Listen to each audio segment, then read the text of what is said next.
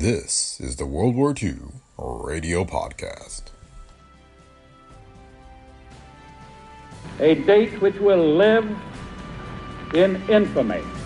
This is London. We shall fight in the hills. We shall never surrender. Go ahead, Berlin. This is the National Broadcasting Company.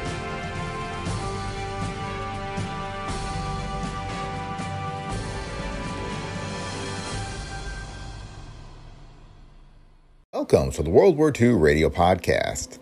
Today we have Gabriel Heatter in the news as it was broadcast over the Mutual Broadcasting System on April 18th, 1943. The legendary radio commentator offered nightly news and analysis throughout the war to millions of listeners over the Mutual Network.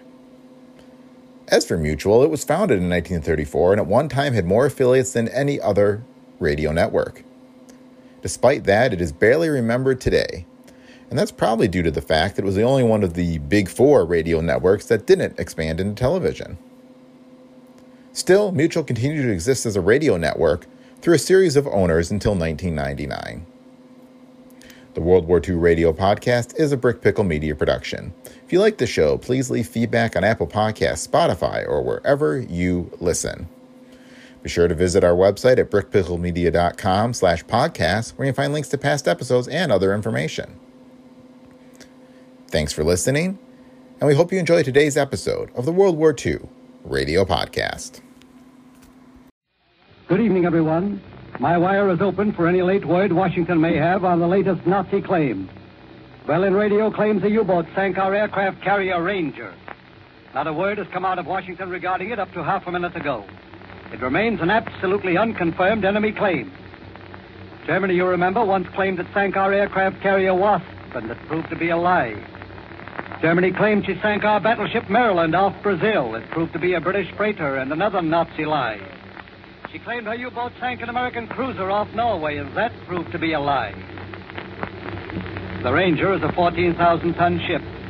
She's said to normally carry 1,800 men and 80 planes. Hitler may be trying to mar our Easter holiday with some psychological warfare. Here's some news from Tunisia, late news. Another part of Rommel's army may be outflanked tonight. That famous hill known as 648, where there was such bitter fighting earlier in the Tunisian campaign, has been captured by French troops. It's 10 miles southwest of Pont du Pont. That's Rommel's last defense line outside Tunis. Nazi propaganda will try hard now to call it von Arnim's battle in order to persuade us to forget its Rommel's defeat. But I'll keep reminding you. The handwriting is on the rocky wall outside Tunis tonight. The final breakthrough by General Alexander's army may come at any time. He's cracking Rommel's most powerful line only a few miles outside Tunis. If Anderson's men make it, Tunis may be done for. Hitler would have nothing to show for his 2,000 miles in Africa except Bizerte. One surprise report from Tunisia concerns Lieutenant General Lesley McNair, one of our most brilliant commanders, in charge of all ground operations and stationed in Washington. He was on inspection in Tunisia and wounded Friday. His injury is said to be serious, but his chance of recovery is said to be fair. He's 59 years old. Lieutenant General Ben Lear has been called to Washington for temporary command in McNair's post. Here's one headline Hitler never expected. Allied armies are advancing tonight on the entire Tunisian front, on a front 140 miles wide. Montgomery's initial advance at Alamein, you remember, was only five miles wide. By that much have Allied troops hammered Rommel's men deeper into Coffin Corner. And here's another surprise for Hitler. General Giraud was a Nazi prisoner last October. Tonight, his army of 60,000 Frenchmen holds every mile of yesterday's 12 mile advance and drives to within 24 miles of Tunis itself. And a little over 200 days ago, General Montgomery fought to hold his last remaining 40 miles to Alexandria. Tonight, Rommel has had to abandon his troops. He's said to be defending, uh, building a new defense line in Sicily. And Montgomery is almost close enough to open his heavy guns on Tunis itself. We've heard a good deal about casualties, ladies and gentlemen, and we shall hear more. We were warned many times to expect heavy casualties in Tunisia. we've had some official figures. Any casualty is heavy for the family to whose home it comes. But our total figure is not considered excessive by any means. Other men coming out of Africa say the full casualties have not been reported. Washington replies all available figures have been given. Any claim to the contrary is said to be based on a misunderstanding. We ought to make desperately sure casualty figures do not become a matter for speculation, rumor, whisper, or contradiction. Surely it's too solemn a matter for that. It was bad enough to have it on such items as rubber, food, or gasoline. Now the matter of shipping losses leaves us puzzled as one government bureau declares firmly, we built more ships than were lost last year.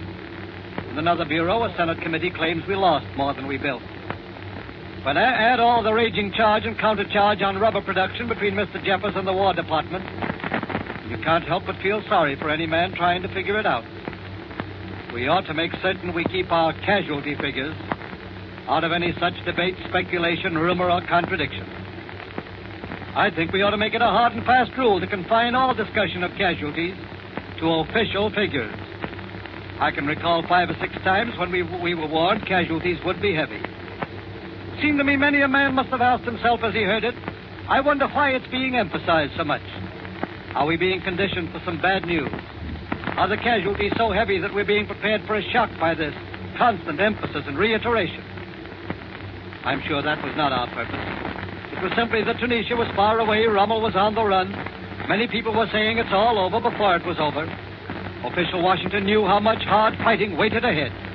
It was necessary to remind us of it, and emphasis on casualties was our reminder.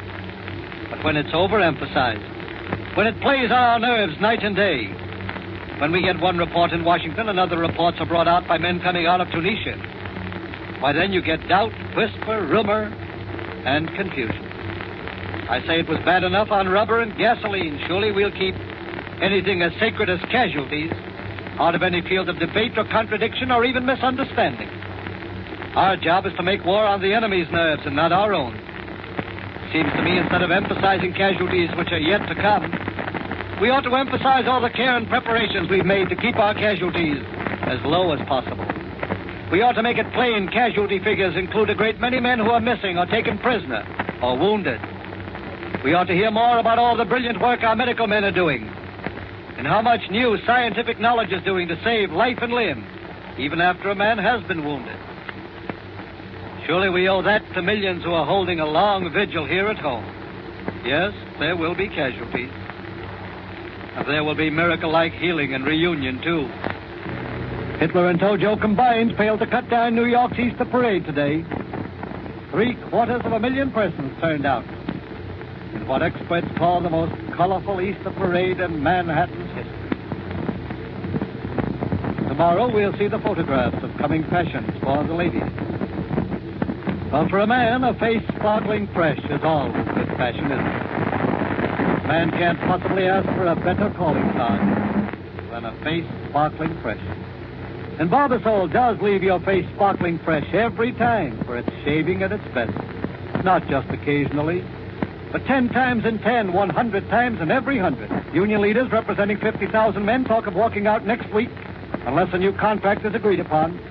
John Lewis is said to be in New York and gives no indication of going before the War Labor Board. And here's a suggestion respectfully offered to congressmen who are home for Easter vacation. Drop in on Mr. X, who lives in your town, Mr. Congressman. You'll recognize his home by the flag in his window, a flag and a star. Perhaps two. Ask to meet Mrs. X. Ask her what people are talking about. And she'll probably tell you they're talking about prices, the cost of food. Ask her how she manages, and she'll probably reply, Heaven alone knows. For you see, Mr. Congressman, Mr. X is one of millions of Americans whose salaries are where they were two, three, four, five, and ten, and twenty years ago, whose cost of living has gone up shockingly high. Mr. and Mrs. X and their children, for whom the war has meant only pain and difficulty and a day and night struggle to keep afloat. Mr. and Mrs. X, who've had no wartime wages, no wartime profits. America's forgotten family, forced to give up more and more things every day and just hang grimly on. Mr. Congressman, when you get back to Washington, you'll be asked to vote for a withholding tax to check inflation. It's due May 3rd, according to reports tonight. A tax to hold back at least a part of billions of excess dollars people are pouring out in a mad rush to buy things. Can you vote an anti-inflation tax against Mr. X? Are there any excess dollars at his home? Is he helping to cause any inflation? Can he possibly stand a reduction of another penny in his present tight fix, let alone 20%? He'll give you his last dollar for liberty. He gave his boy, he's giving anything and everything his country calls for. His people have been in every front line whenever America calls. How are we going to tax a man against inflation when actually he's so badly deflated by higher living costs he can't possibly get by now? Gentlemen of Congress, are we going to pass a blanket withholding tax? Are we going to deduct 20% of all salaries? Treating alike cases where income may have gone up two and three times as much as it was a year or two years ago, others where it hasn't gone up a dollar in years. Homes where a head of lettuce is becoming a rarity. Where the common, lowly, everyday vegetables cost enough to be locked in a vault. Where meat is only a memory. I heard of a schoolteacher recently in a small American town who went to a bank to cash her salary check. Can I have it in new money, please? she asked. The teller behind the window smiled. Afraid of germs? Mister, she replied, a germ could never live on what my salary will buy at present prices. Ladies and gentlemen, Marshal Dane. Thank you, Gabriel Heatter. Men, did your face sting or did it sing after your shave this morning? If you weren't completely satisfied, get yourself some famous Barbasol shaving cream.